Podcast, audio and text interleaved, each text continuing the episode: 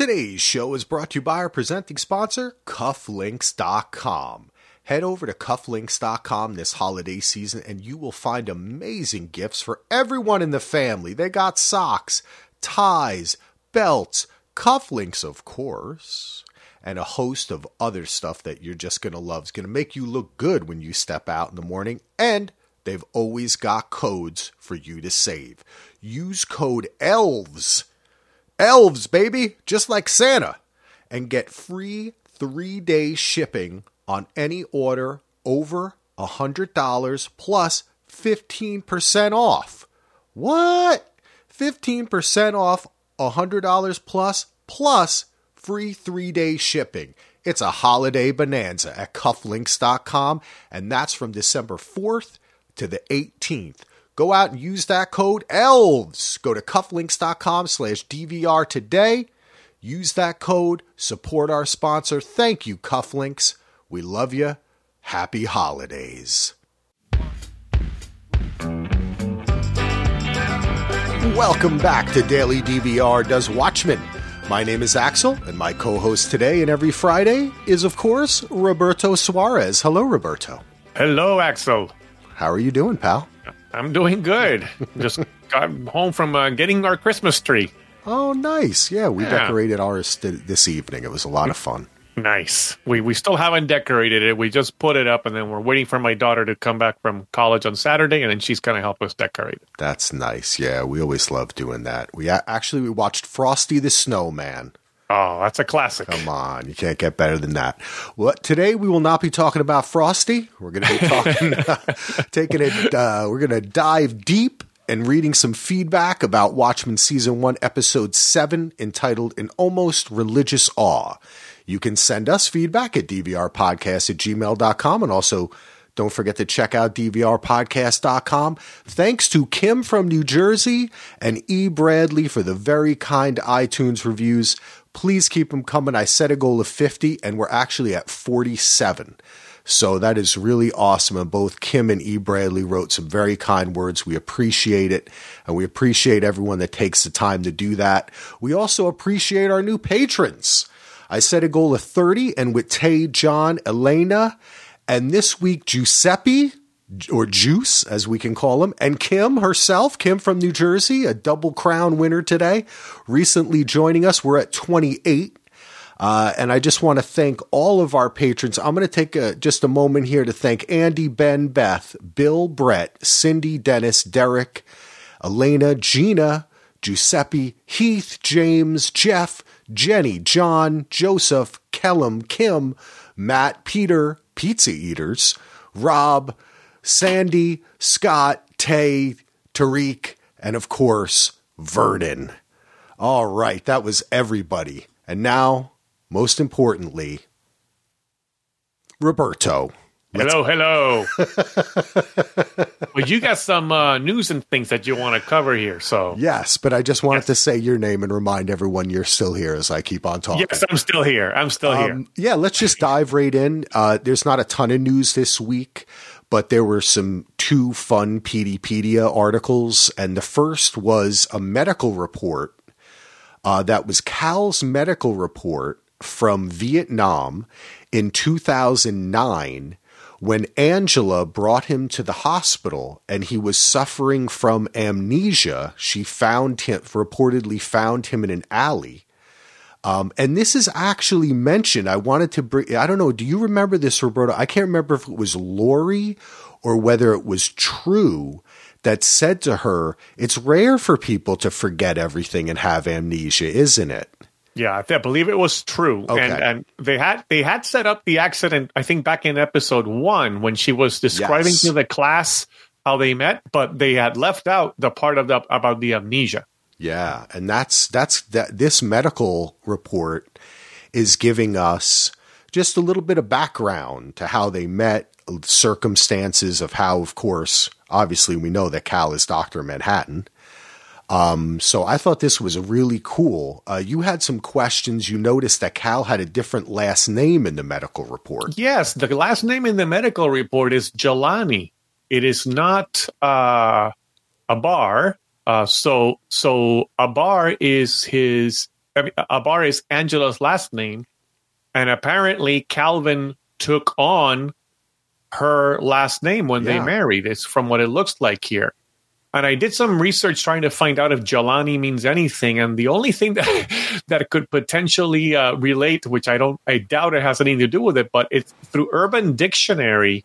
There are multiple definitions for Jelani, uh, meaning a guy that everybody wants to hang out with, or like an athletic guy, or the big man on campus Really? a, a guy who's known to be the best lover. It's it's all like a slang term for like a cute, sexy guy that everybody wants to hang out with. So I don't know if there's if there's anything intentional uh, in that sense, but I thought it was interesting that that's the name that he has, and then that you know maybe it leads more credence again to whatever relationship they have if if if he somehow made the decision uh, to join humanity. If Manhattan made the decision to join humanity by becoming becoming Cal, um, that perhaps uh, it made sense for him to take her last name. I don't know. That's that's a little. I just found that interesting. you know, one thing I was thinking when I saw that too, it, maybe it, um, you know, Damon has named a lot of people after different other, pe- you know, the names have had meaning in this. Yeah, And there is the famous um, black professor and journalist, Jelani Co- Cobb. Okay. And I thought maybe it was a reference to him because that dude is awesome and he's he's done a lot of great writing and actually he's uh, also done. Uh, there was a couple front lines I think or that he took part in that are PBS specials that I saw with him. And uh, he's always popping up with something very interesting to say, and of course along the lines of race, politics, history, culture. Well, that makes perfect sense because I mean he's been doing it since the days of Lost, attributing Exactly. philosophers' names to characters and Yep. things like that. So that makes that probably makes more sense than my Urban Dictionary uh, theory here. Maybe that maybe that's after him. Maybe who knows? Uh, but I mean, there's some interesting stuff here to to wonder, you know, because this episode, of course, the big reveal being that Cal has been Doctor Manhattan all along. I- i- Is it is is Cal a separate person from Doctor Manhattan? That Doctor Manhattan somehow took over his identity, or did Doctor Manhattan make up this Calvin character? Uh, you know, in order to to become uh, a human. And then obviously there's something going on with that device that uh, angela pulled out of his head that maybe was suppressing his uh, memory so that he maybe the, the only way that manhattan realized he could truly experience humanity is by somehow forgetting that he is dr manhattan. So lots of Yeah. questions left there. Um, you know the it's been reiterated from from episode one that Manhattan cannot take the form of somebody else, which obviously could be a, a, a huge red herring, right? I mean, if they if they made a point of saying early on Manhattan cannot take uh, the shape of other people, then chances are that he can. So I guess we'll be learning soon, however, how, how that process uh, actually happens. Yeah, it is. And you know what?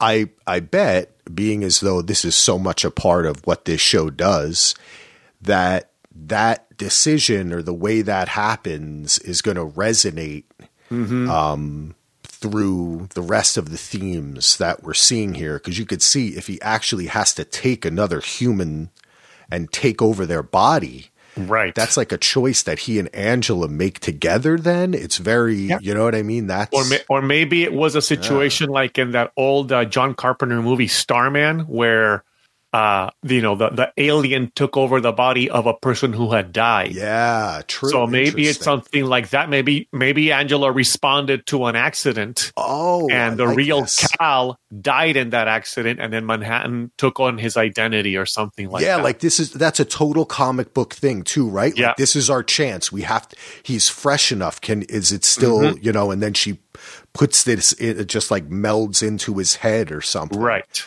right. Maybe some, up. maybe something along those lines. I find it interesting in the notes that this Doctor Brackett makes in the uh, in the medical report that the patient is uncommonly passive and quiet, polite and composed, unusual for fugue patients. had took great interest in my Doctor Manhattan bobblehead. Uh, but that was a, an interesting little Yeah. quote there uh, from the doctor in the medical report. So Yeah, that was kind of cool. Um, yeah, kind of interesting. And the next one is another memo by Petey, aka Lube Man, because I'm still convinced he's Lube Man. I think you are too. Um, and this is just talking a little bit more about now, like Angela and the relationship to the film, the Sister Night movie, and her persona. And it goes in a little bit about the history because, you know, as you had discussed in this world, uh, pirate stories and other kind of stories are more popular than superhero stories because there there are superheroes, there are masked vigilantes.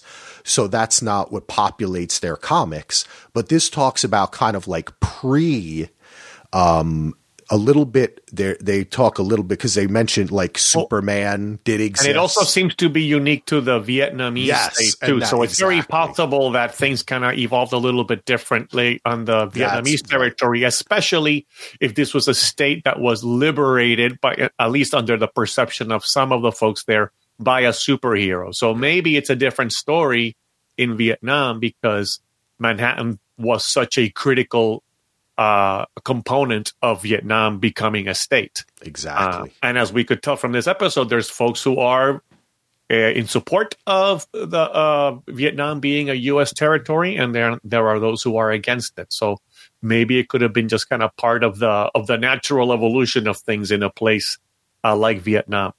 Yes. And um, one of the interesting points is that they do talk about a series of heroes, like you're talking about, that became popular in Vietnam, and Sister Night being one of them, but also Batman is one of them.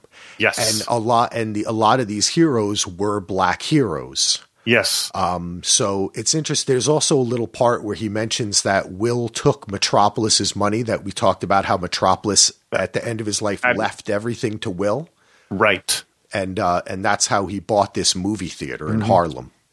Yeah, and I think another thing to to piggyback on the on the rise of the superhero genre in Vietnam, it mentioned Petey mentions that a large population of African Americans migrated to Vietnam to escape racism in the United States. Yeah, And so maybe as part of that migration, part of that, you know, creative output of the African American community in Vietnam was to do movies that, you know, uh, focused on heroes because most of the heroes in, in the United States were white heroes. So maybe this is an opportunity for the black community to embrace the hero, uh, superhero and create black heroes that spoke to them. yeah, and I found that really interesting because that idea of Angela being uh, in Vietnam and growing up black in Vietnam after do, being kind of like the other in two senses there, Right. right? Uh, even though she is a part of this, you know, conquering people. Um, I thought that was really interesting. So this little, these little tidbits that they're giving us is good. And you know what I have to say in general about these Peteypedia, we're seven episodes in. They're not like inundating us with it. There's not like 50 articles a week. I really like the way that there's only like two, three things um, and it just gives us it fills in the gaps but also if you were watching the show and you didn't know any of this they are telling you some They of are. it in the show so i They like are. that i thought it's really good I, I, I think they're doing a better job. Yeah. Uh, HBO has done something similar with Westworld, but I think sometimes the amount of stuff they put on the website for Westworld can be a little overwhelming. So I like that this is just like you said, just a couple of pieces to supplement what we're Yeah. watching. Yeah. And uh, the only other news piece I have is just another great article sent in by Grandpa James from the Hollywood Reporter. And it has a little bit about Damon discussing this episode, um, getting into it, its ramifications, and also just kind of calming everyone and saying, I, I, and this is why I love the dude. He's like, I know you're all thinking, how can we actually finish this in two episodes? Yeah. and he's like, trust me, we do it. And I think that they can.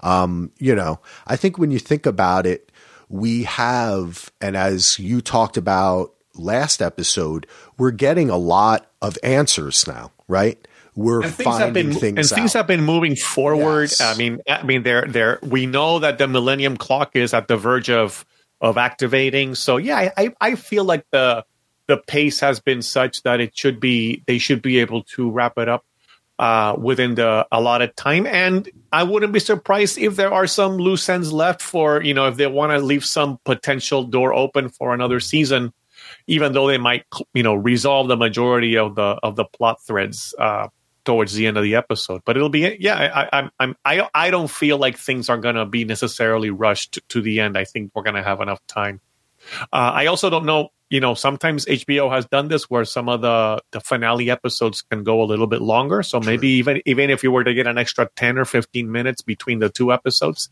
that might make a difference as well. Yeah, that's true. And this episode was pretty long too. Yeah. So, um, yeah, I, I look forward to that, and I think, hey, well, they'll do it. And I, as we, uh, Aaron and I had a little discussion. I'd like to ask you. You know, there have been rumors that this might only be one season. Um, I think we had talked a little bit about at one point, or maybe it was on the other twenty thousand shows I'm doing about Watchmen this week, um, where Damon had maybe just been a little scared or trepidatious about how people would take the show. So he just said, I'll do one season. If it ends up that he only does one season or this becomes an anthology or maybe this is all they do for the foreseeable future, does that concern you in any way? It doesn't. I mean, I think uh, the beauty of the modern television landscape is that if a creator wants to tell a story that only requires nine hours to tell the story, then do nine hours. You know, don't don't push something just for the sake of continuing to produce content because it's you know uh, making a lot of money or whatnot. Granted there are those types of decisions that get made by studios and and whatnot. Uh, sometimes it works to the to the betterment of shows. Sometimes it works against it. Uh, you know i think lost in many ways was a culprit of that during its couple of you know in between seasons kind of its second and third seasons. Um, and how many times, you know, ha- have we seen shows that uh, we go back and say, well, that you know, when when did it jump the shark, right? That the you know that the that the show took overstayed its welcome. This is I I kind of see this as creators who want to put take, take an opportunity to tell a story that maybe doesn't need to take an entire multi-season series but it's also a story that needs a little bit more fleshing out than a typical movie and so this allows you to kind of have that breathing room to tell a, a somewhat larger story Yeah, I Um, totally agree, brother. I, I I'm on board. I mean, the, the BBC model has been this for ages, where you, if you have a story that only takes uh, like the original Office, it was like one season, and that's that's what the story they wanted to tell, and they told it in that within that space. Uh, some series, if if if if time allows and it's justified to revisit it, they might pick it up later and do a second season or whatnot. But it's not this drive to always keep uh, you know cranking out season after season and I appreciate that this may just be a one season thing, and I think that's fine. I mean, um, when, I mean, you and I growing up in the seventies and eighties, we remember what when the, when TV stations used to do miniseries, and that was just what it was. It was a, a mini series. It was a series that was intended to be watched, you know, over over a series of of seven, six, seven episodes, and then that was it. Uh, it's kind of going to that model, and I like it. yeah. V. V was like that, and, and and what screwed V up was going to be to uh, Be full a series. series. I know. It's true. That's actually totally what, yeah. true. Had they just stuck to the original series, mini series, everybody would, you know, that's what people remember fondly is that original series of V. Totally. Uh, nobody remembers the ongoing series that came after it. No, too much. Except I remember Freddy Krueger was in it. yes, he was. Robert Englund was in it. That's right. All right, let's get let's get into it, man. Let's deep dive into this episode. Yeah, well, I kind of made it a habit to talk about the title in the previous episode, so I figured we would start with that. An almost religious awe is like last week, a quote taken directly from the original novel. This uh, was a part of Dr. Manhattan's own reflection on the way that the Vietnamese reacted to his presence when uh, when the war was won due to Dr. Manhattan's um, intervention. Um, there's that famous scene in the book and also in the uh, Zack Snyder movie where you see members of the Viet Cong uh, bowing down to a, a, a gigantic version of Manhattan who has basically subdued uh, the Viet Cong into uh, relinquishing and uh, and thus leading to Vietnam becoming a U.S. state. Um, and what's interesting is that earlier on, around the episode where we were introduced to the Dr. Manhattan phone system, I remember bringing up the idea of is Manhattan become has he become some kind of a god or has kind of a religion or cult uh, emerged in this world uh, due to the presence of Dr. Manhattan? And so it's interesting that in this episode we got to see how at least to some extent, it looks like a, a there there are Manhattan believers out there, people who quote unquote pray to Doctor Manhattan, yeah, uh, and that this is being exploited by Lady Trieu with her Manhattan phones, which, as we find out, is a way for her to collect information, not a way, not information that's making it to Doctor Manhattan. Um, and perhaps it is from the stories that people are sharing. Maybe there are stories of of trauma. Maybe there are stories of pain that people share in these prayers, that she is crafting whatever her grand plan is going to be. Oh, I like that idea very much. That this yeah. is insight into people and into right into the way that maybe the effects uh, of what she's trying to do. Maybe in a maybe she's even using it to whatever they've done. They've experimented on a few people. Yeah, she, she's she's googling feelings, right? She's collecting. Yeah. Fe- when you think about about in today's society, how your information gets used to market stuff to you and to get her bet to know what kind of better get to know what kind of consumer you are. Trieu is getting to know what the pain of people is through all this information she's collecting, and perhaps that's helping shape whatever her plan is with the Millennium Clock. Uh, and then I, I know that you uh, touched upon this in your earlier episode this week, but this uh, imagery of uh, Manhattan uh, in the uh, in this festival, we see the the the individual who who blows the bomb in protest of the U.S. presence in Vietnam. He was doing a puppet show of Doctor Manhattan, and so we have Doctor Manhattan, you know, being manipulated as a puppet and so, you know, there's that perspective, like from the perspective of the invade of, of, those who are against the use and the, the, invasion of of uh, or the the uh, conquering of Vietnam under the U.S. Um, do they see Manhattan as a puppet of the government as opposed to an entity that is to be revered? Um, and even, you know, we saw the murals of Manhattan being uh, uh, having been been uh, uh, vandalized with yeah. imagery of calling him a demon and that kind of stuff. Uh, Manhattan himself was known to have said a quote in the original book along the lines of, "You know, I'm not the puppet master. I just see the strings uh, of the of you know everything that gets pulled." But is Manhattan himself, in a way, a puppet? Um, I thought those were some really, really powerful images that were shown uh, during those scenes. And uh, Cal ends up being the proverbial meat puppet totally for Doctor Manhattan, and mm-hmm. and uh, Doctor Manhattan was a puppet. I mean, I think his apathy. He just let himself be used by the government. Exactly. And what happened in Vietnam. And that's got to be why he's there. That's know? what I'm thinking. I'm thinking, you know, a lot of people are saying, oh, he never left. But I I am thinking that the trauma experience in Vietnam, maybe because of this event, made him come back. Uh, that somehow there, there's some guilt associated with that. I don't know. I mean, I know that Manhattan has a complicated issue when it comes to having any feelings. Um, but I'm wondering if if he was somehow brought back. Uh, I'll talk a little bit more about the, the Manhattan theories here uh, as we move uh, through my other points. So then I, uh, I, I got a little creative with kind of the little subtitles for my uh, my point talking points here this week.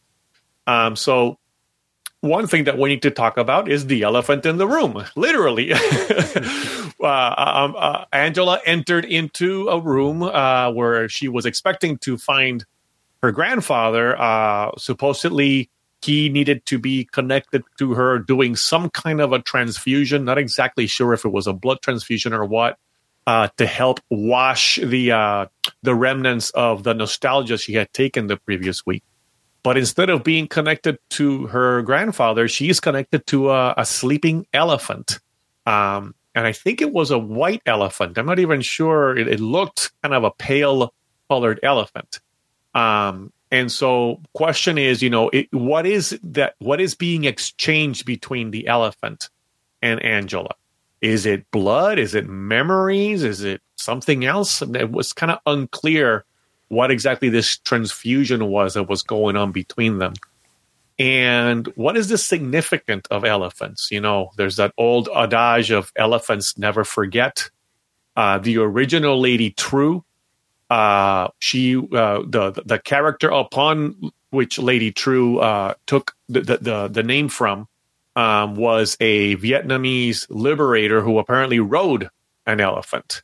Uh, and also, we have seen a lot of elephant imagery around Lady Trieu. The hourglass in the first episode she appeared was made up of elephants. The tea set she was using when she's having tea with um, uh, Angela in this episode is all shaped like elephants. And in the in the video store early on in the episode, when uh, young Angela is looking through the rack and finds the Sister Night video, a couple of kids' videos are all with elephant characters. Um, interestingly enough, you know the the the the phrase "elephants never forget." There is some truth to that phrase. There is, uh, uh, it is known that elephants actually do have pretty strong memories that they're able to remember. For example, watering holes that they visited many years before and that they learn to pass this information on to other elephants. So then this kind of plays into this whole idea of of uh, memory as a kind of hereditary thing. You know, we we saw that in this in the scenes of of the gentleman who uh, was at the at the uh, uh, uh squid meeting with uh, the, held by Looking Glass a few episodes back, where he said, "You know, I wasn't there to suffer the the psychic blast of the of the squid, but." but my parents were, and so they've passed that on to me. So, could there be something tied to that? Could now I'm wondering if, with all of the genetic experimentation and knowledge that that uh, uh, Lady Trieu has, could an elephant be an adequate vessel to hold on to a lot of memories? Uh, you know, if, if, yeah. if, she's if she's collecting all these memories through the phone booths, could then the elephant be some way to kind of mm-hmm. contain that in a organic way before it can be transferred on to humans? If this is some kind of an antenna that she's doing with the Millennium Clock to transmit this this this uh, feelings of of pain and suffering to other people. That is, I love that man because yeah, I just got that kind of um that like, like, like organic tech feeling mm-hmm. from like they're you know, like they're memory sponges yeah, in a way. It's kind of like what yeah, I'm thinking. Like it's like some dune thing or something. You know, it's like yeah. some animal that kind of suck that can like if she, I could imagine her saying, "We've heard that elephants, so, but this is actually true. Yeah, Through our research, yeah. we discovered they're a perfect vessel."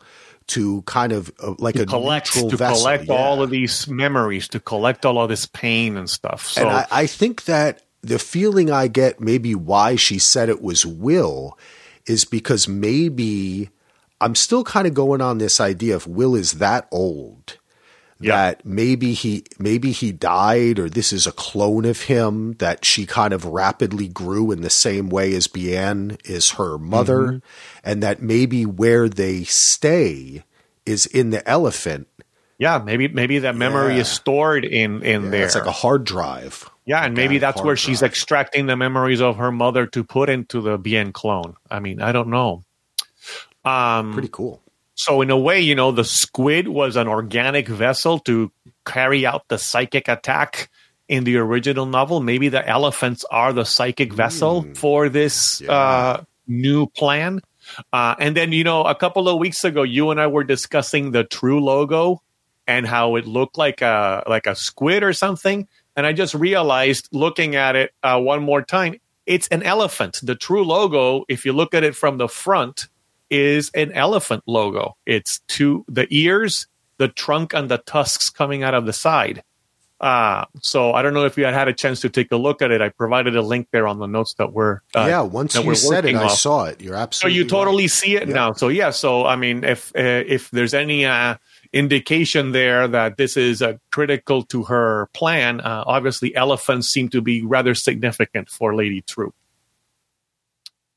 Um, so then, uh, so then let's talk about Keene and the Seventh Cavalry and their nefarious plans. I gotta say, my initial reaction to Keene's behavior and his revealing of his master plan, if it weren't for the fact that it was tied to these incredibly, you know, deep rooted and painful issues such as racism, it felt like a very kind of generic re- uh, uh, uh reveal of a bad guy in a comic book and yeah. their plan, right? I think it did. Uh, I think I think that was a bit. Per- I mean, even the way that Laurie said to him, "What are you going to tell me your whole plan now?" Right. They right. kind of then went along and acted it out in that exact way. Right.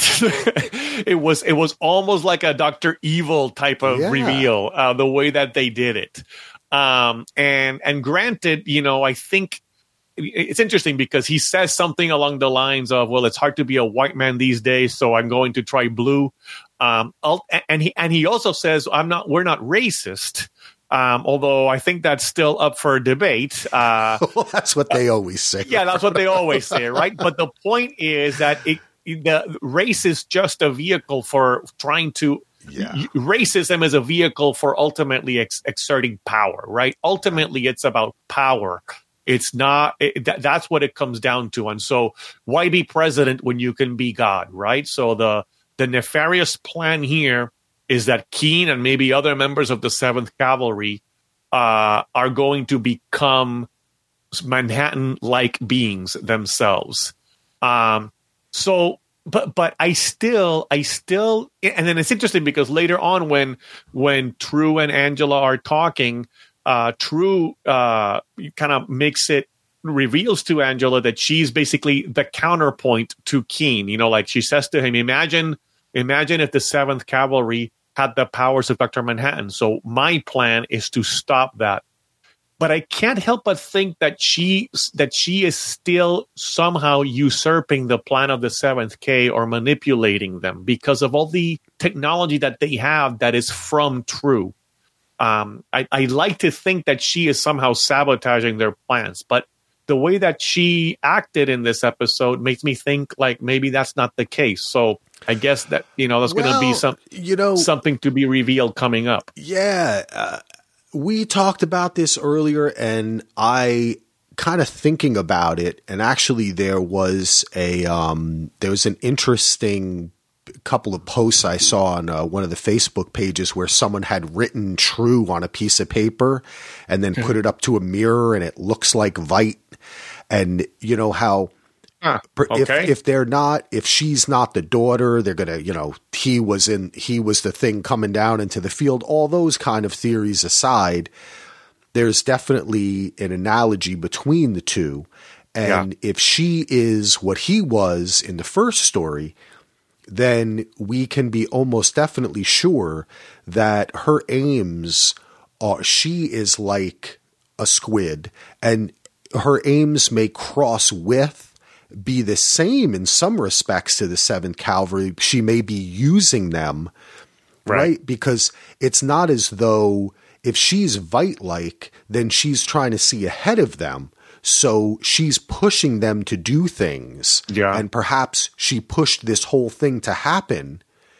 Um, so I think that you're right. There, there's the question of whether the technology we see that has the Trieu logo in the Cyclops hideout is there to um, sneak into the event, right? right? To to like a Trojan horse, like a Trojan horse, right? Is she, or is she, or is it just that they're using that technology exactly. and somehow she became aware of it and now she realizes she has to do something to counteract it? I'm not or sure. Or did she give it to them?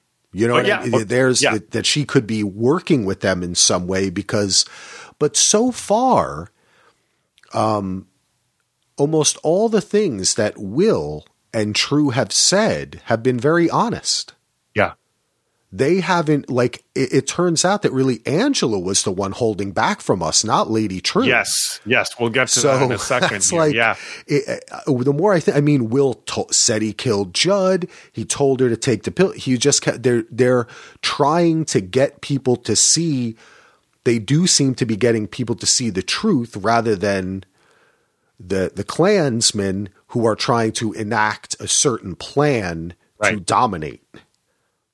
Right. And so, But so I, I, still mean, don't trust Trieu though because of the whole Veidt thing. That's what and I I'm, and I'm not sure that Trieu trusts Angela. Maybe maybe she's only revealing part of her plan to Angela. Yeah, maybe she doesn't feel like she yeah. could have told in that scene. She could have told her, "I'm actually manipulating the Seventh Cavalry." I still think there is some level of that going on, but uh, we'll wait and see. But it was it was very classic comic. I mean, the trap door.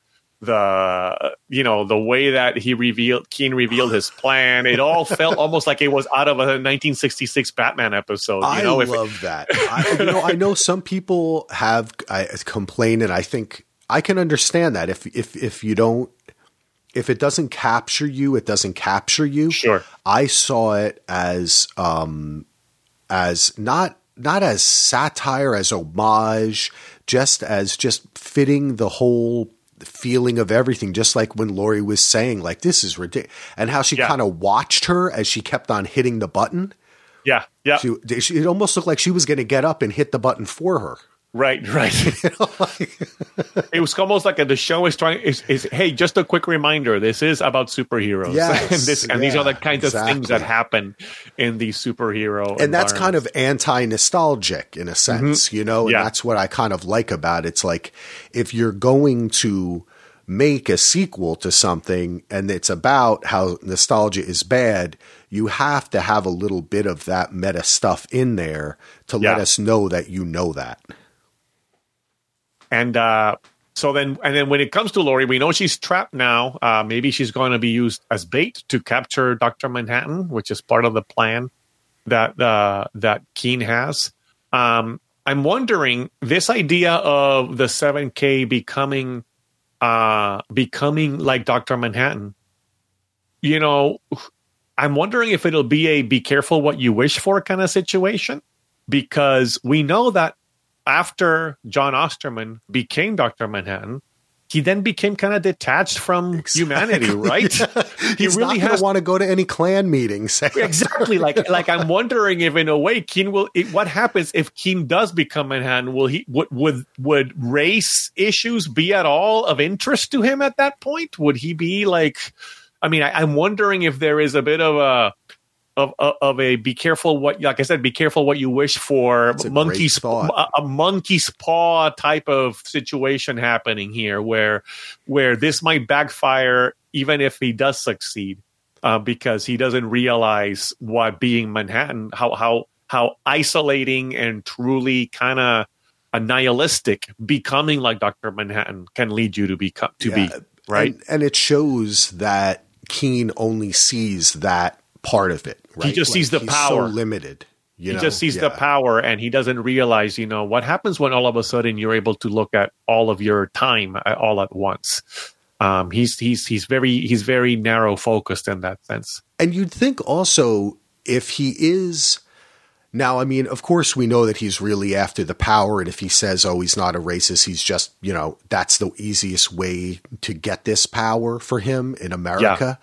Um, I, I I see that point, but if he is, if he at one point was a devotee of Rorschach's journal and you know the conspiracies and all that, you'd think that he would have a little bit more of an insight into Doctor Manhattan, and That's that true. he wouldn't have much interest in this stuff after.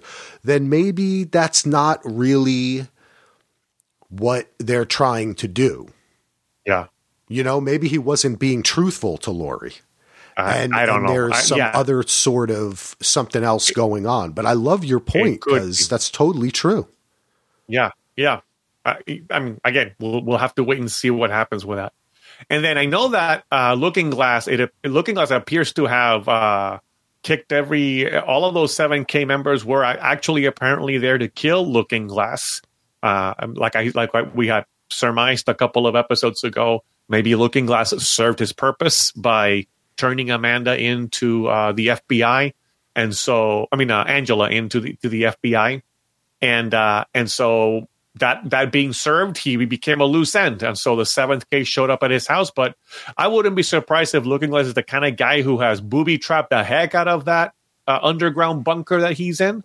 And so between that and uh, however many uh, arsenal of weapons he's got down there, he took them all out, and it looks like he took one of the masks.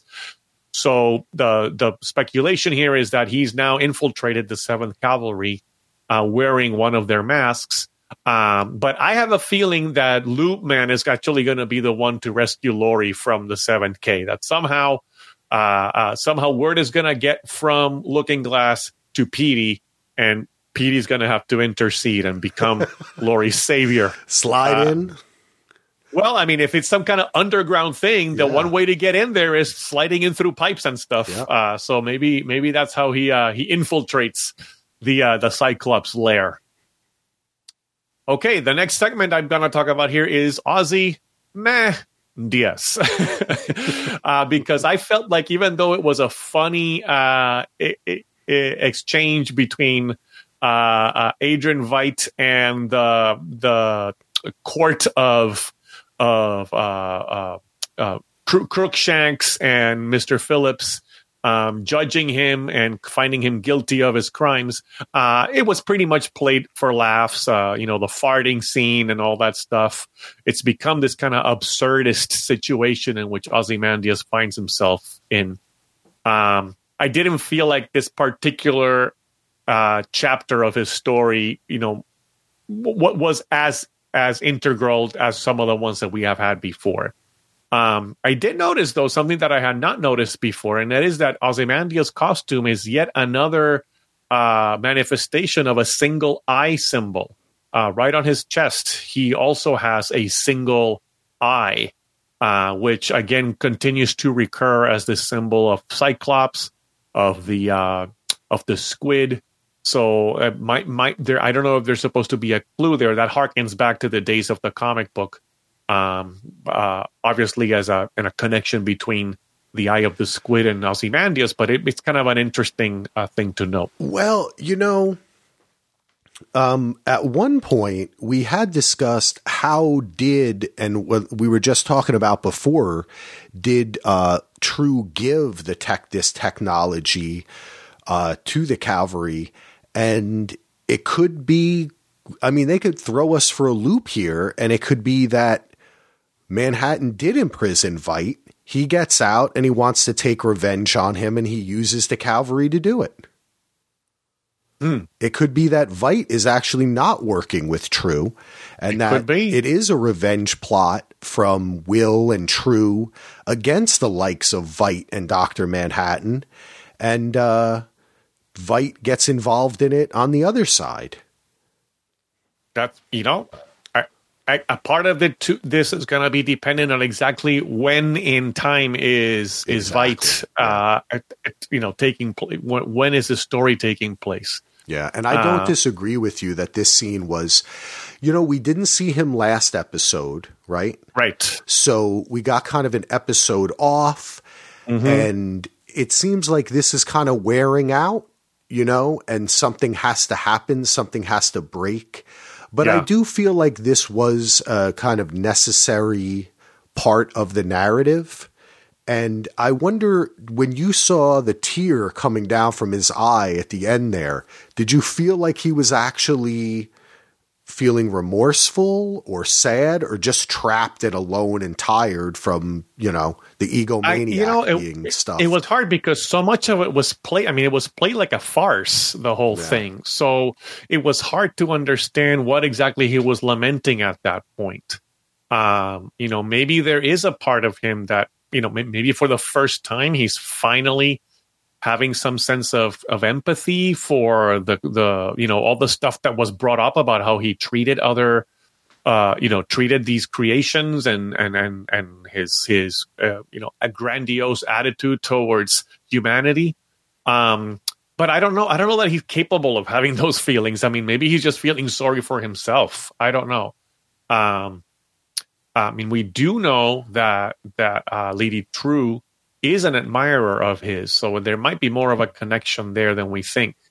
uh, somebody speculated. I don't know if it's one of our commenters later on or, or something that I read where um, the message that that Veidt was writing on with the bodies, the last word, which started with the letter D, uh, maybe was for daughter. Oh yes, Um, that's Bill you know? Kava. Bill Kava Yeah, wrote that. yeah, one. yeah. So, so that you know, it could be that that there's a familial connection there, and maybe for the first time he's realizing everything he's lost by not uh, by by having always pursued these these uh, these endeavors. Um, so I don't know. It was it it was played for laughs in such a way that then when I saw him crying in that moment, I I, I, I it was it was a disconnect for me. I didn't quite understand what the relationship was there at that point because even up until that point you know his farting and all that was like he just considered this he's he's he's totally standing up to this True. farce.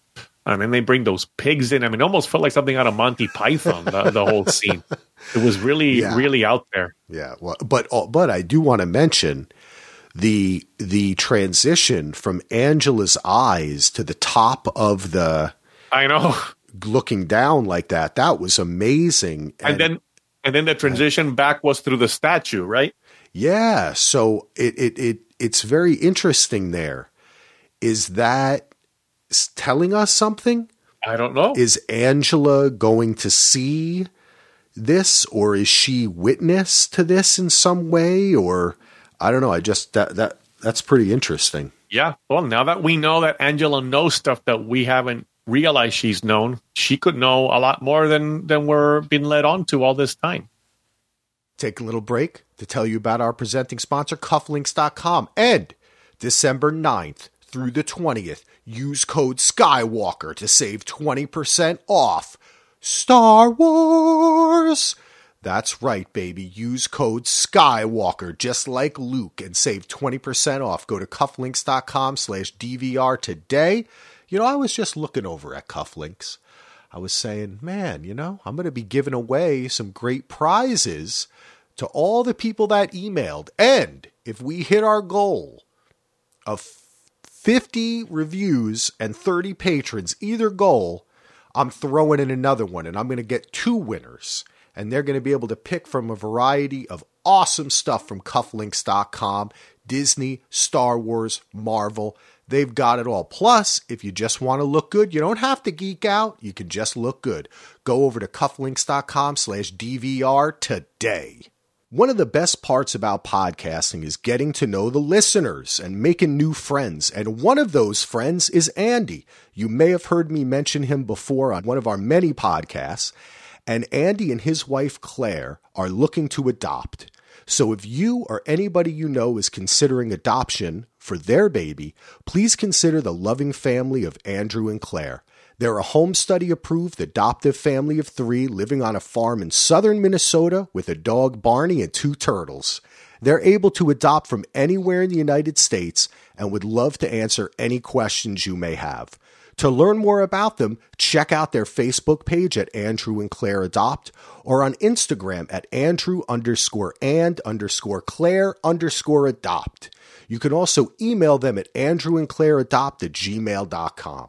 So again, if you or anyone you know is considering adoption for their baby, reach out at andrewandclaireadopt at gmail.com. Thanks. All right, and then when it comes to uh to Cal, the big reveal that Cal is Doctor Manhattan, there were some. Uh, here's my my pun of the week: Blues Clues to help us kind of figure out. And there's been clues kind of strewn out all uh, all uh, uh, series long uh, about the potential, you know, the Cal being Doctor Manhattan, and this show has been has been very good about putting clues kind of right in our noses and us not really noticing them. Um, but you know, Cal, uh, there there have been multiple references to Superman throughout this series, and Cal's first name is shared with the uh, the name of Superman, Kal El. Uh, something that uh, you know we commented before in other moments when when there was the Jonathan Kent and all, or the the Jonathan Clark and that kind of stuff, all being references to Superman, but uh, we hadn't caught on to to Cal being a potential reference to Kal El. The reality too is that the, he has been the character has been downplayed so much that re, he really hasn't been come on uh, kind of into the forefront until this episode. So Um, but then, you know, Laurie uh, has always expressed an attraction to him.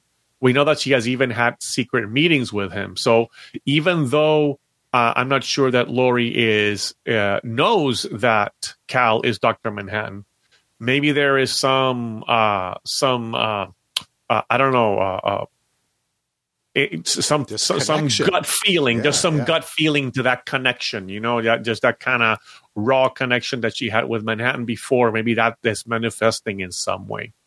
Uh, I also looking back, I think it was on episode two when he was talking to the the children about uh, about Judd's death, and his description of death was very nihilistic. You know, basically pretty much saying, "Yeah, we just die and there's nothing," and just like you didn't exist before you were born, you'll stop to exist when you're done. Well, it was very uh, scientific. It was very scientific, yeah, very, yeah. but but it it was very Manhattan like, right? It Definitely. was it was like something like this is how you see, you know, the the physical world manifests in this way, and just like the physical world manifests like this, so do will we do we become a part of the rest of the physical world? Um, he also Manhattan through the generations had different relationships with different generations of heroes. Uh, you know, before um, before uh, uh, L- Laurie, uh, she, he had a relationship. What was it with Silhouette? Was that the hero that he was so. related to before? Who then there was this whole issue about did she have cancer because of him or whatnot? Uh, and so it, it, kind of stands to reason that if he were to stick around, eventually he might become interested in a, in a hero of the latest generation, in this case, Angela. Uh, and then this is something that has been circulating online, uh, and I'm sure many of our listeners have probably already uh, caught on to, but uh, in the uh, Peteypedia information from a few weeks back, where a diagram of the blue Manhattan dildo was shown, the name of the dildo was Excalibur. And so a lot of people are saying that this could be a wordplay, meaning uh, that Laurie's ex is Cal Abar. Uh, so that that could be a, a, a, little gameplay there with uh, with the word Excalibur, which again I wouldn't put it past Damon Lindelof to uh, come up with a tr- clever trick like that. Yeah, there was. I, I think that there was a plethora of mm-hmm. clues here, and hey, I did not pick up on it um, I didn't guess it. No. I loved that I was wrong about it. I love being wrong. I mean, we do lots of theories and get and try to see, but really, it's letting the story be told to you. Yeah. And as it happened, it just felt it fell right into. It didn't even really. It just all clicked. I wasn't even like surprised or shocked. I was, mm-hmm. but I also wasn't. Like it just worked. It's similar to how it worked to make uh, Will Reeves, yeah, exactly, uh, um, uh, Hooded Justice. It's yep. like it just it kind of fits right into this narrative that yes, we've been given. not here. reaching here at all. Now, the last piece that I want to touch upon is Angela as an unreliable. I'm going to call her the un- unreliable protagonist. You know, typically when we in, in literature they talk about the unreliable narrator when you you have a person telling you a story that because it's coming from their perspective uh, that narrator that's telling you the story could be biased and potentially be impacting uh, the reliability of the information they are sharing with you. And what's interesting is that in television, typically the character that you associate as being the protagonist becomes the point of view character of the series. So they're the they're the person with whom you kind of experience the uh, the show, the, the that what's happening on the show and usually we as the uh, as as the uh, as the viewer um, using this point of view character to help us tell this uh, see this story through the eyes of, of that character we tend to know what that character knows. But this has been turned on its head in this episode because angela has known something all along that has never been revealed to us so our point of view character is not a reliable narrator. It's not a, a, a, she's been hiding information from us, which is very atypical. Um, and we know that she's also been hiding information from Cal, and now, now, now, of course, we know that's John Osterman, uh, because at the end of the episode, she has to reveal to him, right, that uh, that he is he he, ha- he has somehow through whatever technology they used forgotten who he is. And so she reveals this to Cal at the end. She, you know, whacks him over the head with a hammer. And then what's interesting is that we, as the viewer, all of a sudden take on Cal's first person perspective. The episode ends with us looking at Angela yeah. from his first person uh, perspective. So I'm wondering if now that Cal is recovering his memory and becomes understands that he is uh, John Osterman, Doctor Manhattan, could it be that we are the everything we have witnessed up until now is at this moment what he is becoming aware of as he is finally released from his amnesia? And so the true point of view character of the show could have could could it be that it's manhattan all along um, mm. i just thought that was kind of an interesting thing to ponder right that I that like now that very much now that manhattan is aware of who he is, he can go look back at this the events of this series through this timeline, right? Because time is present to him at all times, and so now we're now we're catching up with him to the reality of everything that's going on, and we're realizing things about Angela that we couldn't have because he wasn't aware of who he was, and now that he is, the now we're kind of aligning his point of view with ourselves. And I'm wondering if, as the show moves forward, I wouldn't be surprised if next week's, uh, if this Sunday's episode will maybe get us, uh, will be from his perspective. And maybe as we conclude the series, I wonder if it will continue to be that Manhattan becomes our point of view character from this point forward. I think that that is brilliant. I love it, Roberto. Thank you for talking about it. I, I mean, I think it's really fantastic, and you're right. That is that last shot there. Mm-hmm. Um, I mean, I one of the things that I couldn't shake this whole season is that this whole thing is in some is like a, another universe he created or an experiment in a way, and I guess in a sense that's kind of what that would be, you know, and e- even just through the perspective of his point of view. And Angela really, she she is a very interesting lead character because though I came to kind of trust her and follow her as the protagonist, it's not like I felt like uh I wanted to give her a big hug. You know what I'm saying? like right. I'm not like I didn't feel she she has always remained distant. Yes, exact. Distant is a great word mm-hmm. for it. Right. Yeah. Like we're watching her. Yeah. You know, we don't really see we see her at home. She talks about things, so we felt as though we knew more about her. Right. But really those scenes were really more of a deception and and, and, and if us. if she has known that he is Manhattan all along, her involvement, her role in any of this could be much larger than we think. You know, she mm, for true. all we know, she's just been playing along, even though she has, you know, secrets that have not been revealed that could have implications for everything uh, that we've been seeing in this series. Yeah, and it does also show what a grave choice that is, right? Because yeah. Dr. Manhattan has the power to stop all of this. He's Dr. Manhattan, you know, and the the decision that they've made to live this life together.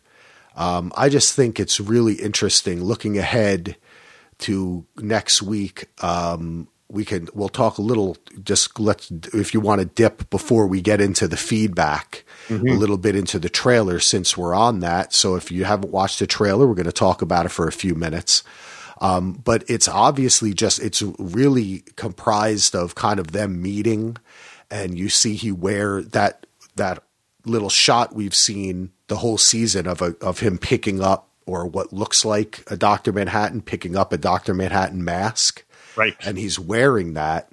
And they talk about their love. And it, that just, man, uh, Damon can really flip things. Yes. And let me tell you, the dude can do love stories. And uh, if you've seen The Leftovers of Lost, you know that. Yeah. So I think this episode, I'm really I'm looking more forward to this than I have through every episode. I'm, oh, I want to see it, but this, I'm just like, how they fell in love and made a decision like this And Right. what it says for someone like Angela, who has said, you know, there's a right way, there's a wrong way. Uh, she believes strongly in things to make a decision like that, and to even after Judd's death and the White Night, for him still to remain Cal. Uh, that's quite a commitment, and that is also in the face of him perhaps being able to do a lot of good. Yeah, and and you know this this brings into question so many things that we have seen from before. Like, you know, we we never saw how Angela and he survived the White Night. Mm-hmm. Is it possible that if let's say that that one of the seventh K members who came into the house whacked him over the head, could he have woken Manhattan up and it was Manhattan who ended up saving Angela that day? Is that how they found out that they have they and been could that be how they found time? out because Yeah. because many people know of Manhattan. It looks like I mean, how much do people know? Does does does Keene know that Cal is Manhattan? Does Trieu know? He must because the Seventh Cavalry is out front of her house. It looks like they're trying to get they're trying to enact the plan, or else they're Right. just trying to get Angela. But it seemed to me that they Trieu knows. It seems like everybody knows it's Cal. So so how how did they find that out? I'm curious to you know learn more about that. Um, or have they been following some kind of weird radiation signature Yeah, or something? I mean, I don't know. Um, and then you know it's interesting going back to the original book. I, I and I'm going to be paraphrasing here, but when Manhattan leaves Earth, and his quote is something along the lines of, "I'm going to see. I'm going to make some life myself, or for some life for myself, or something like that." Maybe he didn't mean creating life, but creating a life for himself. yeah, Maybe what he meant was something you know, real. not that he was become a god to create new creatures that he would oversee, but rather figure out a way for me to experience life again. Um, and so maybe that's what led to this plan. I don't know. Uh, It's going to be very interesting. I think the trailer also gives us some hints that this episode, you know, the episode, um, with this this episode because it was still Angela dealing with coming in and out of her memories and intermixed with Will's memories. Um, it had a bit of that uh, of that issue of the original Watchmen, where time is kind of displaced, and you're looking at at Doctor Manhattan and the way he experiences time. So in a way, she was kind of experiencing, you know, her past and her present in kind of you know overlapping ways. So I'm wondering if that's going to be carried on now with the next episode, with uh, having Manhattan becoming more of a point of view character as well. Yeah, you'd think it would be, or then again, maybe they just tell it straight through with It- none of that.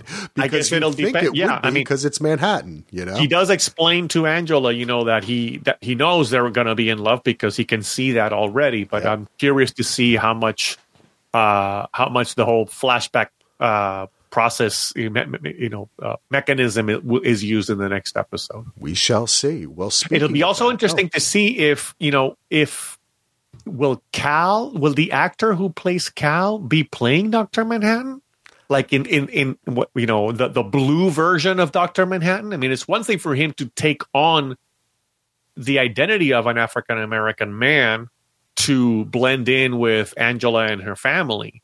But are we going to get to see what Manhattan looks like, like the John Osterman version of Manhattan? I, I, I'm assuming John Osterman still was a white man from the 1940s and 50s that he's taken on this persona. But because it's interesting because the dialogue heard in that trailer seems to be coming from the actor who plays Cal.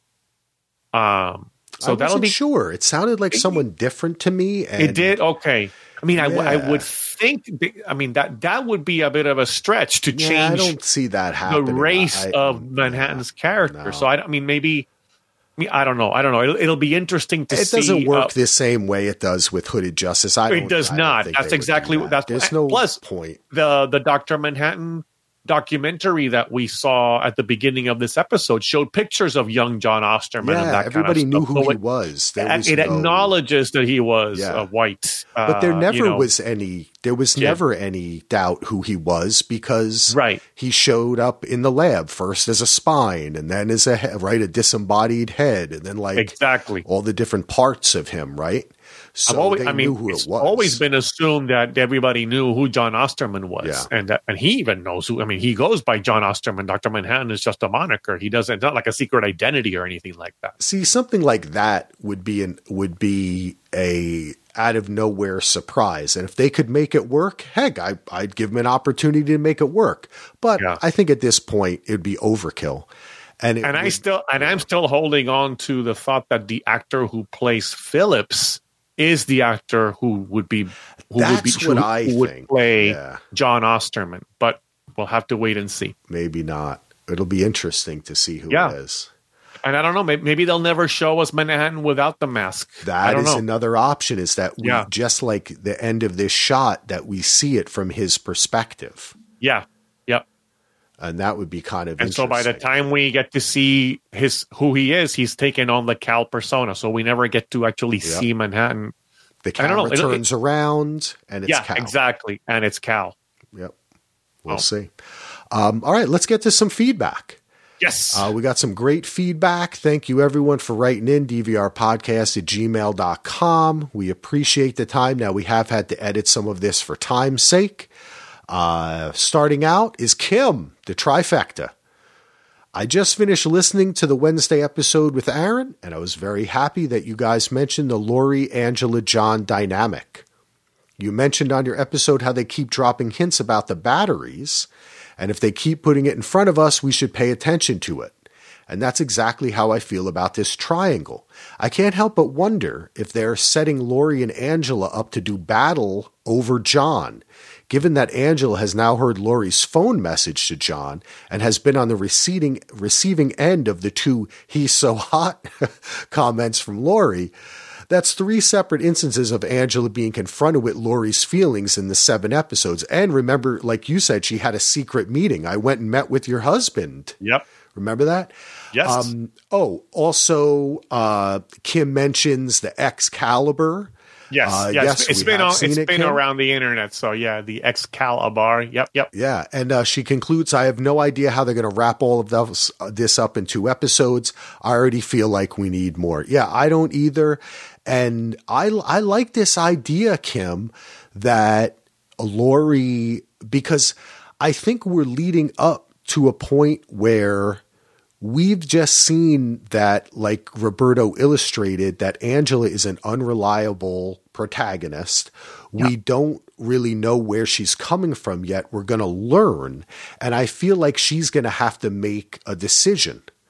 Um, and I could see that Laurie, with we get that whole episode of her sadness and her nostalgia about John, that this could take a turn um, against them teaming up, which I'd love for them to do. They're so alike. That's why he loves them, right? Um, but I could, I see, uh, I like this, Kim. I think that they could really kind of put them at odds, or at least one of them make a bad decision um, when the time comes to it. I guess some of it, uh, another thing will depend. How much does Laurie know about John's past? You know, the, Mm. I mean, I'm sorry, not Laurie. How much does Angela, know Angela. about John's past? Well, And I think that she, and John's I think why she, oh, with I'm. Laurie.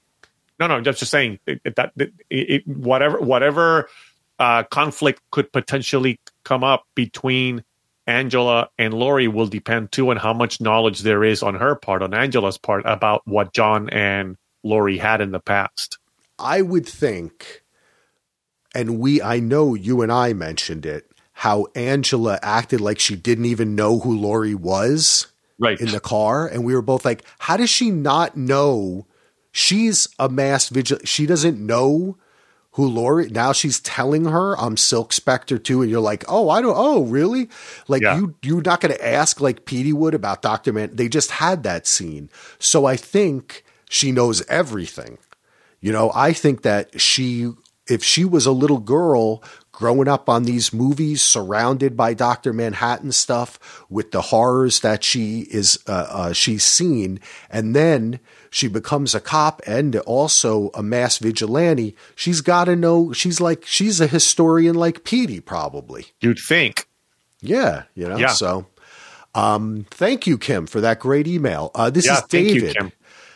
Okay, I've been enjoying the podcast, says David, but I have to tell you it's the 7th Cavalry, not the Calvary. Like in the Army, it's the Air Cav, not Air Cal. Calvary has a very different definition, and you say it so many times that it was simply driving me insane. Other than that, keep up the good work. David, I feel you, man. I too get I and I'm sorry that I drove you insane. I'm going to do my best, and actually, that's why I haven't said it yet on the podcast. and I just called them the Clan because. And I wonder if I'm the one who's. Am I the one who's saying I- cavalry or probably- cavalry? I can't remember. I mean, uh, do I just assume if it's a if it's a speaking thing, I'm not only from New Jersey, but Yeah. I just when I pronounce something, my wife makes fun of me all the time. I'll just pronounce something wrong all the time, but then yet I get mad at other people when they do it. Well, and as so- a, and as a, you know, after I, I had more than than 15 years of Catholic education, and so those of us who uh, had to relive the Easter uh, Jesus's uh, cl- uh, climb up to Mount Calvary, uh, maybe that's that's why I continue to uh, mix it up. So I will be much more mindful of using cavalry instead of Calvary, and keep my uh, my Sunday school outside of our podcast. I'm gonna just call. You know what? I'm just gonna call them um, the I from now on. The 7K. The seven K. That's it. Yeah, the seven yeah. K. Thank you, though, David. And seriously, uh, I love emails like that because I get caught up in that stuff, and and I'm glad that you said something, buddy. I'll try You know to the, take that. the one that gets me the one that gets me all the time is realtor and realtor. Oh yes, and Yeah. nuclear and nuclear. oh my god, it drives me insane. well, there was I can't remember. There was um, Donald used to yell at me uh, because on Game of Thrones I'd say Varys or Varys or Uh-huh, Varys, or I would just say it like a million. And every time I say it, I see the word in my mind. Yeah. but I still oh, you know, I do it to um, uh, Tarek all the time. I'll say Tariq, Tarek. Yeah. Whenever I say, uh, there's just certain things that I just. I, I, I just go back and forth with. We all have them. It's like I'll say pass the ketchup, but I really mean the mustard. Uh huh. Uh huh. well, and with with Game of Thrones, there is no internal consistency because I re- I I I listen to the Game of Thrones audiobooks and they pronounce the names completely different from how they do in the TV show. Yeah, yeah. So who's who's to say which one is correct there? Right? And of course, both George R. R. Martin and Damon Lindelof are from New Jersey. Okay, both there within you a go. half hour of my house where I grew up, so I get to mispronounce stuff on their show. All right. Next up is Guy, who says, I've noticed that the show does a great job of hiding answers or clues in plain sight. There are a few episodes that zoom in. Uh, there are a few. Epi- oh, sorry. I did it. I, I'm misreading this. So in this episode, uh, they zoom in on a gold statue of Ozymandias Adrian Veidt. Could it be that Adrian is the gold statue? Hmm. We are still unclear as to when the Adrian and Abar timelines intersect. Perhaps Dr. Manhattan changed Adrian into gold at some point after he was rescued by Trieu and brought back to Earth. Maybe Trieu is desperately trying to find Dr. Manhattan to change Adrian, who I believe is Trieu's birth father, back to life before the death of Dr. Manhattan. Dr. M is able to predict the exact date and time and location of his death, but not how he is going to die, due to the 7th Cavalry use of tachyons from their intrinsic field generator. Both the 7th Cavalry and Trieu are trying to capture Dr. Manhattan for their own selfish reasons. Interesting. I love So- all of this. And Guy, I had read this email and I didn't, I wanted to give you proper credit. We probably talked about a bunch of this with Aaron. And if I didn't uh, give you credit, I apologize because I love all of this. And I love the idea that Dr. Manhattan was inside Cal. And just like you talked about the cut, the, the transition from, From- Angela's eyes into Veidt and then from Veidt into the to statue. the statue. Yeah, yeah. And then they kept on making reference to the statue over and over again. And just like I should listen to my own advice, like Kim said, they keep on showing you something again and again. yeah, There's and you know, and gold is a mineral that that and I'm wondering if if the way that let's say that the only way for for Veidt to escape Aha. the prison was to become frozen in gold, and then that gets shot Like- through space. like Han in Carbonite. yeah. So what? What? What Trieu That's recovered say. from that field was this statue, and it is actually him, Yeah. and, And- he somehow. We talked but, but about she it. needs Manhattan to help him come out of that. Yeah, and we that that's see that's the part we had talked about that um uh that uh, uh on the uh, show with Aaron that we saw we only saw the statue after that event, right? Yes. So that so it could be that that's how the statue got there. We don't know. And Um, tr- uh, and uh, uh, uh, Laurie made the point to say he looks old in that Yeah. statue. Exactly. You know, why Yeah. would he be an old? hey, I'm really liking this theory. I think uh, the idea that Veidt has already made it to Earth and he's somehow trapped in, in, in stasis in that gold statue, I like that. Yeah, and I, I- and this part, guy, I love this part because this is the part that I had forgot to mention, but now we have it in the email. Is that I love the idea that th- th- these cross purposes that it appears as though the the the seventh K is against Trieu, but really they may have want the same thing, which is Doctor Manhattan. They both need Manhattan. They both And have the need for him. idea that she would need Manhattan to get him out of the statue is amazing, and I love it. or to or to you know return him to his natural state. Uh, yeah, it's very interesting. Okay, uh, Bill Cava. Ah, here's here's where uh, Bi- Bill was the one who shared this information. Uh, my last theory of the series, since I hit on Trieu's daughter being her mother, uh, I think that was one that uh, many of us uh, were speculating as well. Bill, uh, I'm going to double down and bet it all on Veidt being her father. She got his nostalgia stashed in the statue. She will attempt a clone, but will be stopped by Angela and Dr. Manhattan. Okay. He is spelling out "Help me, daughter" on Europa. Yeah, that's where uh, that's where we I had seen that comment, and I think that would I mean, given Trieu's propensity for being a genius and all this stuff, you know, we know from the from the Peteypedia information last week that her mother had a great part to do in raising her to be a genius but it also takes uh, it's not just nature it's also nur- it's all not just nurture it's also nature right Yeah. so it's very possible that uh that she is the progeny of uh, Andrew Veidt. And I like very much this idea that Bill has. Perhaps he's not actually in the statue, but his nostalgia or his memories. So that she can recreate him. Yeah. I Yeah. like that. I like that. Yeah. All right. And then Aaron says, Did or did not the child Topher Abar have a gift? So we're talking about Topher, the adopted child of Angela and Cal. For some reason, with me thinking back to an episode where he is building the mansion that looks a lot like the one on the moon holding Veidt hostage. Okay, that those were those Manhattan Lego bricks Yeah. that he was using. I swear for some reason uh, that he was moving or holding that building that he was making in midair. Um, I think that that was the technology. that technology. That's how. Yeah. That's how I assumed it. That that the bricks float. yes. Uh, now, at some point, he destroys the whole thing, but I didn't think it. I, I think he was just, you know, he, he became angry and he just kind of pushed it to the wall. Um, I don't recall there being anything necessarily supernatural other than the bricks themselves using this Manhattan uh, technology. But I will say this, Aaron. I do believe that some of the earlier episodes were purposely kind of pushing us towards Topher. Yes. Maybe it was only to illustrate the relationship that Angela had with him and the connection she had with him.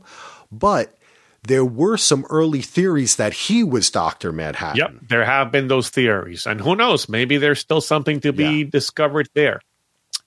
Uh, then Aaron continues Dr. Manhattan was around to see hooded justice, right? He must have known he was a black man under the white man mask under the hood. I bet he found him very interesting, and that is the connection to wanting to be a black man and date his granddaughter. Now, I don't know, because Dr. Manhattan came into being uh, in Gila Flats during the experimentation of the atomic bomb. I don't know if Hooded Justice had already retired by that time. Do you recall timeline wise how that worked out? I don't think because Manhattan they- was never a member of the Minutemen. Yes, but he wouldn't have to be because he's Dr. Manhattan, right? Like he if he wanted to know that information, he would know it. So I think that it is conceivable that he did know and that is part of the attraction that he had and maybe he sought out Angela. when Manhattan, I think it, it also his ability to to to move through time is limited to his experiences.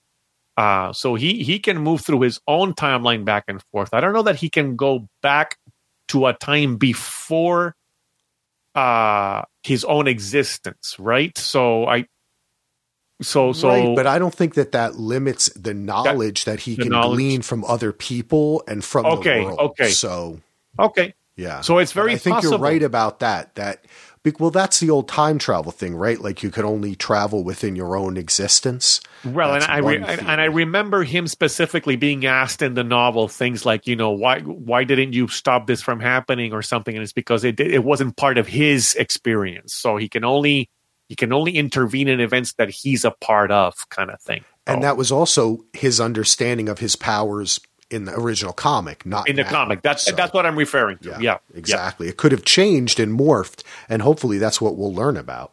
Yep.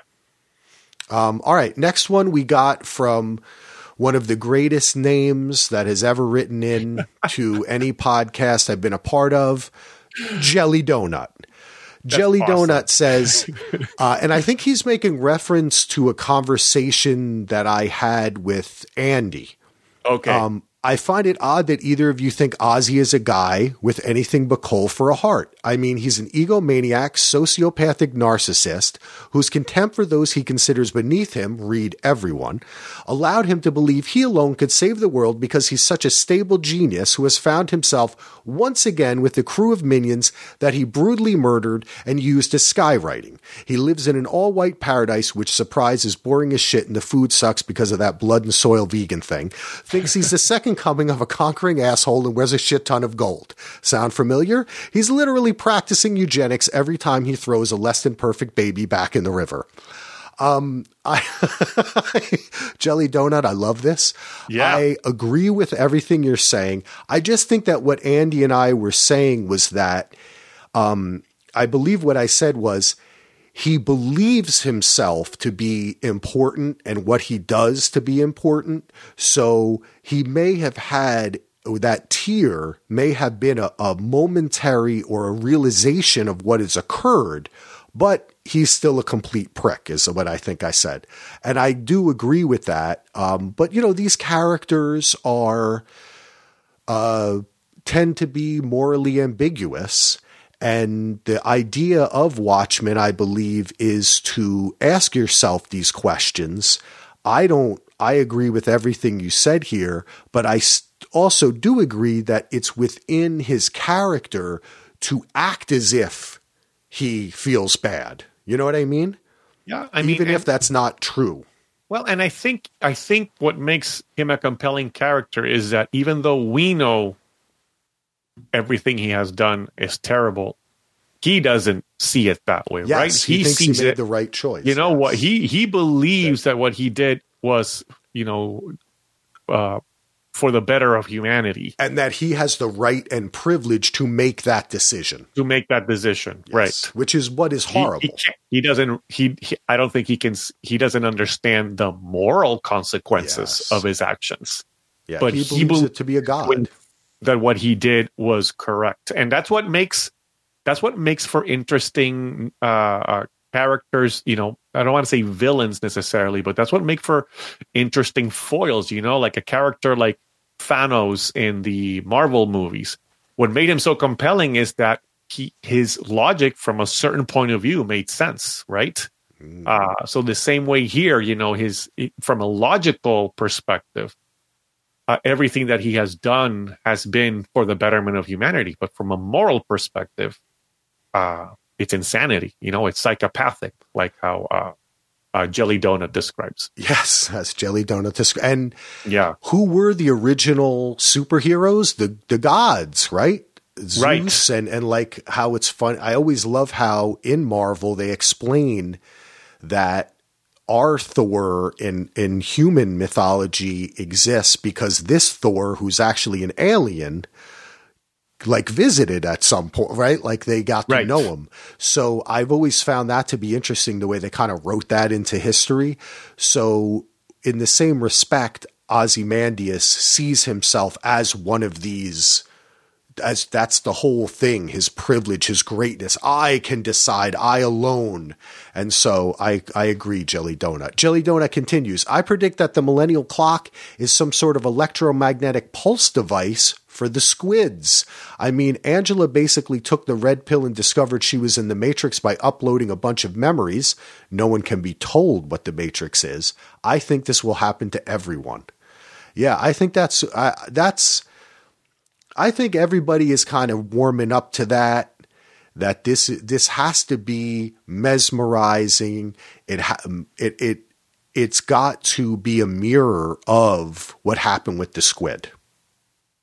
Right it's it's some kind of you know again uh i don't want to i'd like to believe that there that it's going to be surprising right that it's not just going to be a repeat of what we've seen before but it's a i i, I definitely think we will see be seeing it as a parallel Yes, to the squid experiment nostalgia, mesmerism. When you wrap it, psychic trauma, Psychic racial blast. trauma, yeah yeah memories. When you put that, it's in some way. That's what we're looking at here. That's- Um, and exactly. actually, our next email gets more into that. But before Jelly Donut concludes, I'm also definitely expecting more dick jokes because Lindelof lives for them. Drive Shaft, hello. he really does. He does. He like, they're in the leftovers too. Like he. He does like kind of like the potty, funny, silly. well wasn't humor. wasn't there an Hurley. ongoing joke in the leftovers about uh the size of uh Yes. of Yeah. uh, the the lead character's penis and Yep. stuff. I think that was something that kind of, uh, and that was from real life too, and it was and also that was making, yeah. I think it was more from behind the scenes yeah. stuff. Yeah, And remember that I think it was also in a way making fun of that became a thing for a little while because there was a picture of him, and then there was also a picture of uh, Don Draper, the guy who played Don Draper. yeah. And everyone was like, "Oh my God, look, he has the hugest penis in the world." And then he would Maybe- go on TV and go, "Yes, of course I do. What am I going to say? No." maybe they maybe they were just carrying an Excalibur in their pants. there you go, baby. All right, and then lastly here from another great uh, uh, handle, uh, Lucifer means light bringer. Uh, or, or is it David who goes by Lucifer means light Yes, he that- is a uh, Game of Thrones YouTuber and podcaster. I've Okay. worked with him in, in the past. Okay, great. Well. David from with Lucifer means Lightbringer. He says Lady Trieu and Will are planning to use the Cyclops Eye Tower and the TVs she gave away to beam an experience of racial trauma into everyone's heads in an effort to foster peace. I'm guessing that since this is a massive psychic experiment, some people will die or go insane, and this will be accepted as part of the cost. It's going to mirror the end of original Watchmen. I think I think you're on the money with that, and I That's what we I think the fact about. that we revisited the psychic blast earlier on in this uh, series with the Looking Glass episode may have been as a way to kind of help us kind of then relate that to whatever's going to happen with the activation of the Millennium Clock. I suspect Will's specific trauma will be beamed out to everyone, which means that he will most likely sacrifice himself in order to achieve their goal, just like the squid had to die in order to implant its experiences via psychic shock. The one thing that I'm going to use to counter that is the elephant. Maybe that's where the elephant comes into play. If the elephant is able to hold the memories, Yeah. then maybe Will doesn't have to be sacrificed. Or maybe he already did. or maybe he already Yeah. did exactly because we didn't. We were expecting to see him in that room, and instead we saw the elephant. Throughout the show, they're asking us how far we would go to achieve just ends. It feels cool to see the hero saddle up and crack skulls down at the clan meeting, but did we just cheer for police using fascist tactics? Well, and this goes back to Laurie's conclusion of why the police were wearing masks because, you know, once you put everybody behind a mask, you can't tell who's a good guy or who's a bad guy. Exactly. And and I think that that was you know, it was the first episode when Angela takes that um, uh, 7K member and just basically tortures him for Yep. information. Yep. And then we continue on. So that's why when people were kind of surprised that Angela had deceived us or, you know, her character's acting differently, I was like, not really. This is, she's a bit more complex. You're trying to fit her into this Right. hero role, but we've already seen her act in ways that are contrary to her own belief because she was also at one point against the police taking up the guns and fighting. So you see that people have contradictory motives. And in the end, perhaps her motive had become, her vision had become cloudy because maybe her motive was to protect Cal or, you know, to protect this life they had mm-hmm. above all else, which maybe oh. is not in line with taking down the 7K and all that. Also, So- remember that in this episode, we got to see that from a very young age, she had a very black and white kind of understanding of justice, right? And you know, she even wanted to witness the execution of of the guy who blew the bomb. Yep. Um, so she has there's some interesting, you know, different but interesting type of trauma that has been a part of her life that has shaped uh, kind of what her what, what her own uh, vi- view of justice is. Yeah, that was her coping mechanism. It she, was. She had no other choice but to see things that way. And in that, you know, that reminded me a lot of Dr. Manhattan, right? That kind of attitude. This is the way things happen. This is Someone the- yeah. killed my parents. I'm going to hear them get killed. Yeah, yeah. All right, and then uh, David continues giving white America an understanding of what black America has gone through would be a good thing. But if the only way to do it is by violating the mental sovereignty of everyone, that's a little more difficult. Yeah. Talk about Right, being woke. Kind of that idea of the do the ends justify the means, right? And lastly, Angela will be in a position to decide if she agrees with Will and Lady Trieu's plan, just as Nite Owl and Silk Spectre were in that position when they discovered Ozymandias' plan in OG Watchmen. And Yeah. so, as we know, Nite Owl and Silk Spectre made the decision to keep the truth hidden. And maybe this is where Angela is going to have to uh, to make a decision as to whether or not she will reveal whatever the you know whatever this this plan is and however it gets executed may lead to Angela having to keep to make the decision to keep it a secret. Yes, I definitely. That's a, that was great, man. Wow, what great Yeah. Uh, feedback. Thank you, everyone. We really appreciate all of it. That's great stuff. And I, yeah, I definitely think that we're leading up now. We're really. It's so crazy that we're really only getting to know our lead character. We're hoping to get to know her in the second to last episode. I know. And I think that's brilliant the way they've very, done that. very bold, uh, very bold approach to the character. I mean, I hope, I hope Damon is a and, and crew are able to pull it through because it's it's not a typical move to no. to do something like this to to be lead excuse me leading us on uh believing that we were kind of understanding this show from her perspective Mm-hmm. only to have that kind of uh usurped in this last episode It's brilliant, man. And it just shows the way that they used, like I do think Game of Thrones did, perhaps not in the final seasons, but where they properly used the source material as not as like a safety net or um, as a way of convincing people that this show was justified, but as a reality, as a truth Yeah. that they could then, you know, that he could then manipulate and flip, but it was so strong. It was such a backbone, it was such a cornerstone of the series that that was kind of our guidepost and it allowed Angela to be this type of character that could have motives that we were unsure of and then in the end be be hiding the biggest secret of all and us to accept it but still want to know her more uh, and empathize right Right. because I think for me, what resonates is that she lost Cal, right? Like, if they did make a decision for Dr. Manhattan to go into Cal, she didn't talk to him like he was Dr. Manhattan. She talked to him like he was Cal. She committed to the experiment as well. So she Exactly. bega- Cal became a new thing. he's a he became a person. So it was a symbiotic thing, and that must have been that's a great loss for her to have to do that. Right. You know.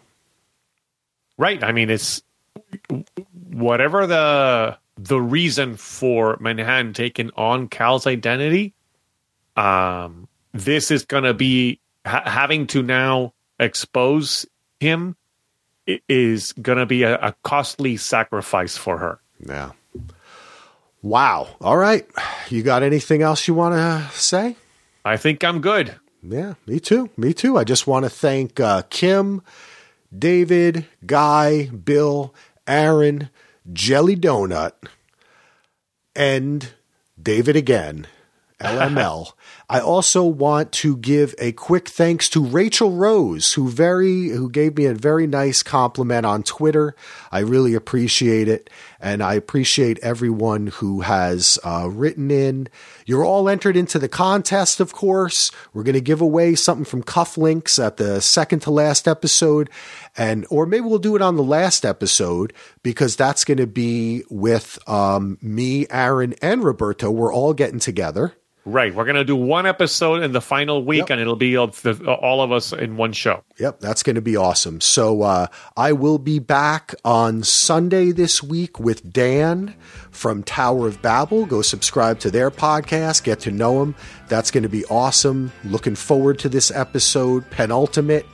Then we'll run the gamut of Aaron and I and Roberto and I again, and then we'll be back for the finale. So until then, peace out, everybody.